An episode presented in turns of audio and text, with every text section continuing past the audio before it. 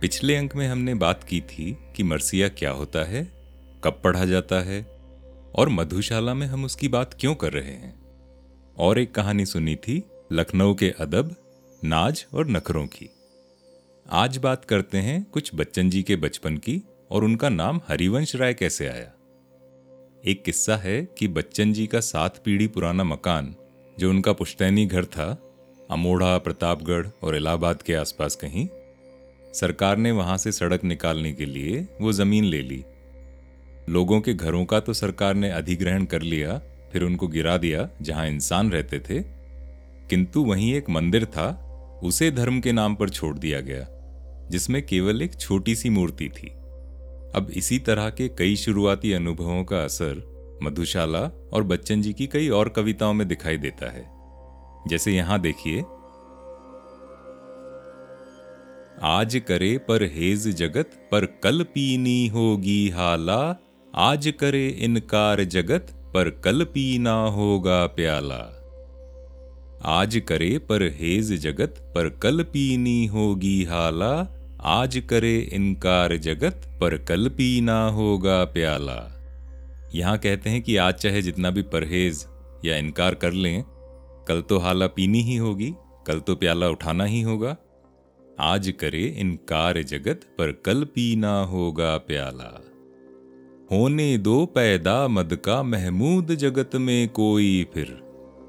होने दो पैदा मद का महमूद जगत में कोई फिर।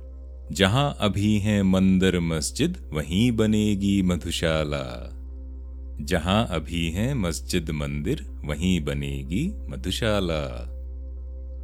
कभी यूँ भी होगा कि मंदिर मस्जिद सब गिर जाएँगे और वहाँ केवल मधुशाला होगी। मधुशाला एक ऐसे स्थान का प्रतीक जहाँ सब बराबर है, जहाँ कोई भेदभाव नहीं है। अब यहाँ पैदा होने की बात है तो एक दिलचस्प बात बताते हैं बच्चन साहब के जन्म से जुड़ी हुई। कविराज का जन्म हुआ था 1907 में 1907 और उनका नाम रखा गया हरिवंश राय। अब ये नाम रखे जाने का एक विशेष कारण था। बच्चन जी अपने माता पिता की छठी संतान थे। बड़ी बहन भगवान देई उनसे सात वर्ष बड़ी थी। जब भगवान देई के बाद होने वाले दो बच्चे, अल्पायु यानी छोटी सी उम्र में ही चल बसे, तब पड़ोस के एक पंडित जी रामचरण शुक्ल ने बच्चन जी के पिता प्रताप नारायण को सलाह दी कि जब माता गर्भवती हों, तब वे हरिवंश पुराण सुने। शुक्ल जी की बात पिताजी के लिए वेद वाक्य होती थी तो करना ही था। पिताजी को प्रातःकाल तो समय नहीं मिलता था। वो बगैर खाए पिए दफ्तर निकल जाते दिन भर व्रत रखते और माताजी भी रखती। जब शाम को घर लौटते, तब कई घंटे पति पत्नी गांठ जोड़कर परिवार के पुरोहित से हरिवंश पुराण की कथा सुनते। पुत्र पद संतान गोपाल यंत्र की पूजा करते और जैसे एक श्लोक है, देव की सुत, गोविंद वासुदेव जगत पते देही में, तनियम कृष्ण त्वामहम शरणम गतः। इस श्लोक का आधी रात तक 108 बार जाप करते। उस समय में पुरोहित जी ने कथा सुनाने और पूजा कराने के लिए एक हज़ार एक रुपये की दक्षिणा मांगी थी। अब पिताजी के पास तो इतना धन एक साथ देने की समाई थी नहीं। अनुष्ठान की समाप्ति पर उन्होंने एक पूंजी पर धनराशि लिखकर पुरोहित जी को समर्पित कर दी और हर महीने दस रुपया उनको देते रहे। सोचकर देखिए कि 1907 में एक हज़ार एक रुपये की कीमत क्या होती थी। जब हरिवंश जी आठ नौ वर्ष के हो गए, तब जाकर पिताजी इस संकल्प ऋण से उऋण हुए, यानी तब जाके ये उधार खत्म हुआ। अब श्लोक की शक्ति कहें या भाग्य, उनका भी भाग्य और हमारा भी कि हरिवंश राय जी का स्वस्थ जन्म हुआ और बाकी इतिहास तो ज्ञात ही है रेस्ट इज़ हिस्ट्री तो हरिवंश पुराण के प्रताप से उनका नाम हरिवंश राय रखा गया और जन्म के कुछ समय बाद ही घर पर उनको प्यार से बच्चन नाम से पुकारा जाने लगा। किंतु सनद रहे ये बात 1907 की थी और ऑफिशियली बच्चन उनका नाम हुआ करीब 40 साल बाद। इसकी कहानी आगे कभी सुनाते हैं। नाम से ही जुड़ी एक और बात है।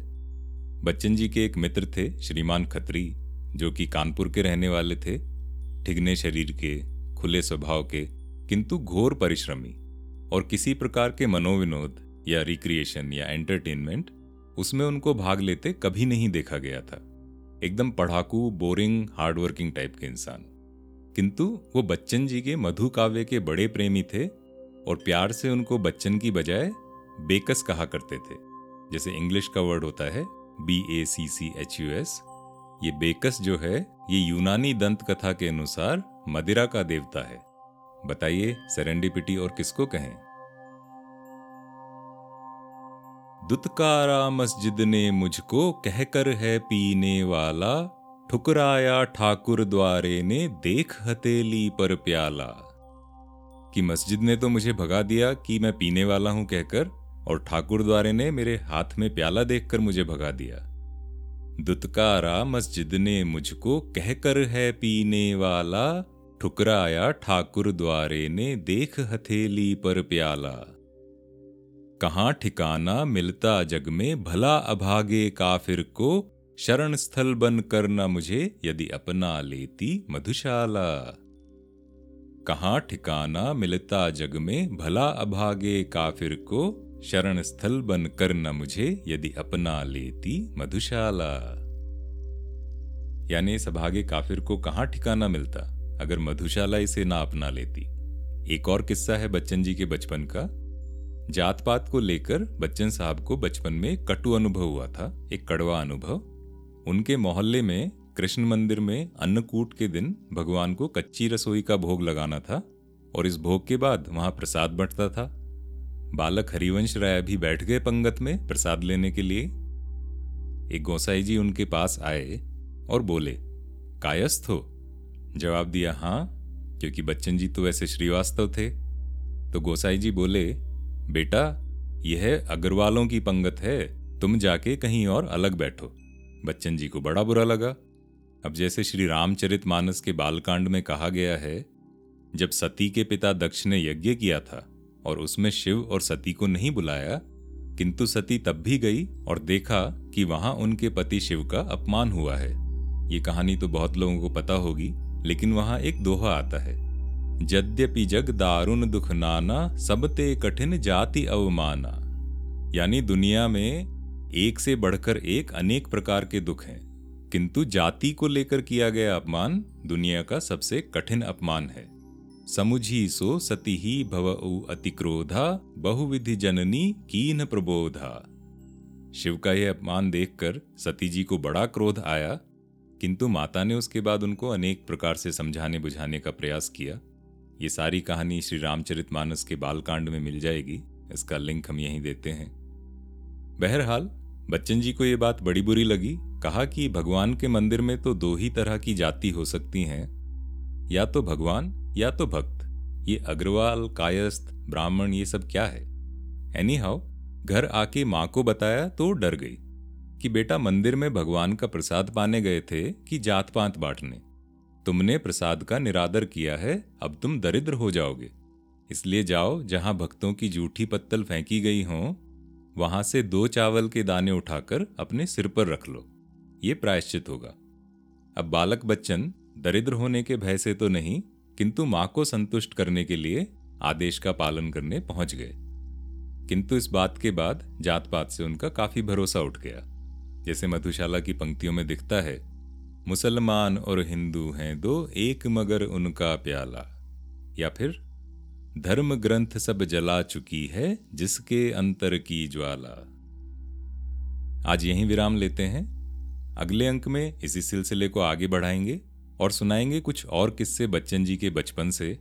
उनके मूल नक्षत्र में पैदाइश का क्या असर हुआ और एक कहानी चमारिन अम्मा की, जिसको चम्मा भी कहा जाता था, उन्होंने बालक बच्चन को दूध पिलाया था। मैं हूँ अरिसुदन, और इस पॉडकास्ट में हम बात करते हैं बच्चन जी की मधुशाला की, मधुशाला से जुड़े हुए किस्से कहानियों की, कुछ अनुभवों की, और कुछ भावार्थों की। बताइएगा ये पॉडकास्ट आपको कैसी लगी? मिलते हैं अगले अंक में। तब तक स्वस्थ रहें, प्रसन्न रहें, चाय, कॉफ़ी पीते रहें।